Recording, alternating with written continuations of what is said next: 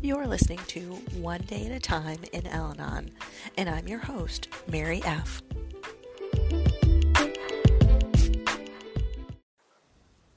The Al Anon family groups are a fellowship of relatives and friends of alcoholics who share their experience, strength, and hope in order to solve their common problems.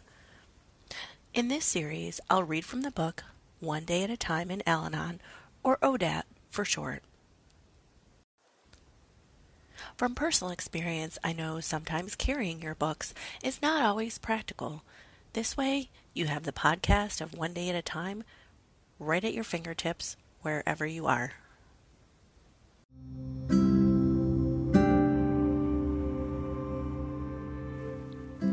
April 26th, page 117. What's so wonderful about Al Anon? That it helps us to see ourselves as we really are.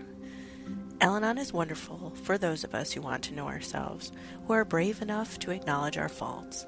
It helps us to examine with courage and honesty our good and bad qualities.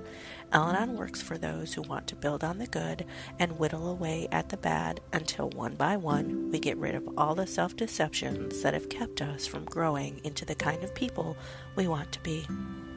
What do I want Al to do for me?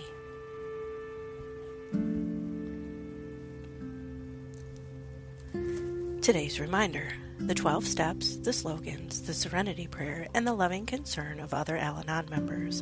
All these will help me if I am willing to cooperate. My share in the job of rehabilitating myself is to study and practice the program, to meditate and pray, to attend meetings, and to help others to understand and live the Al Anon way.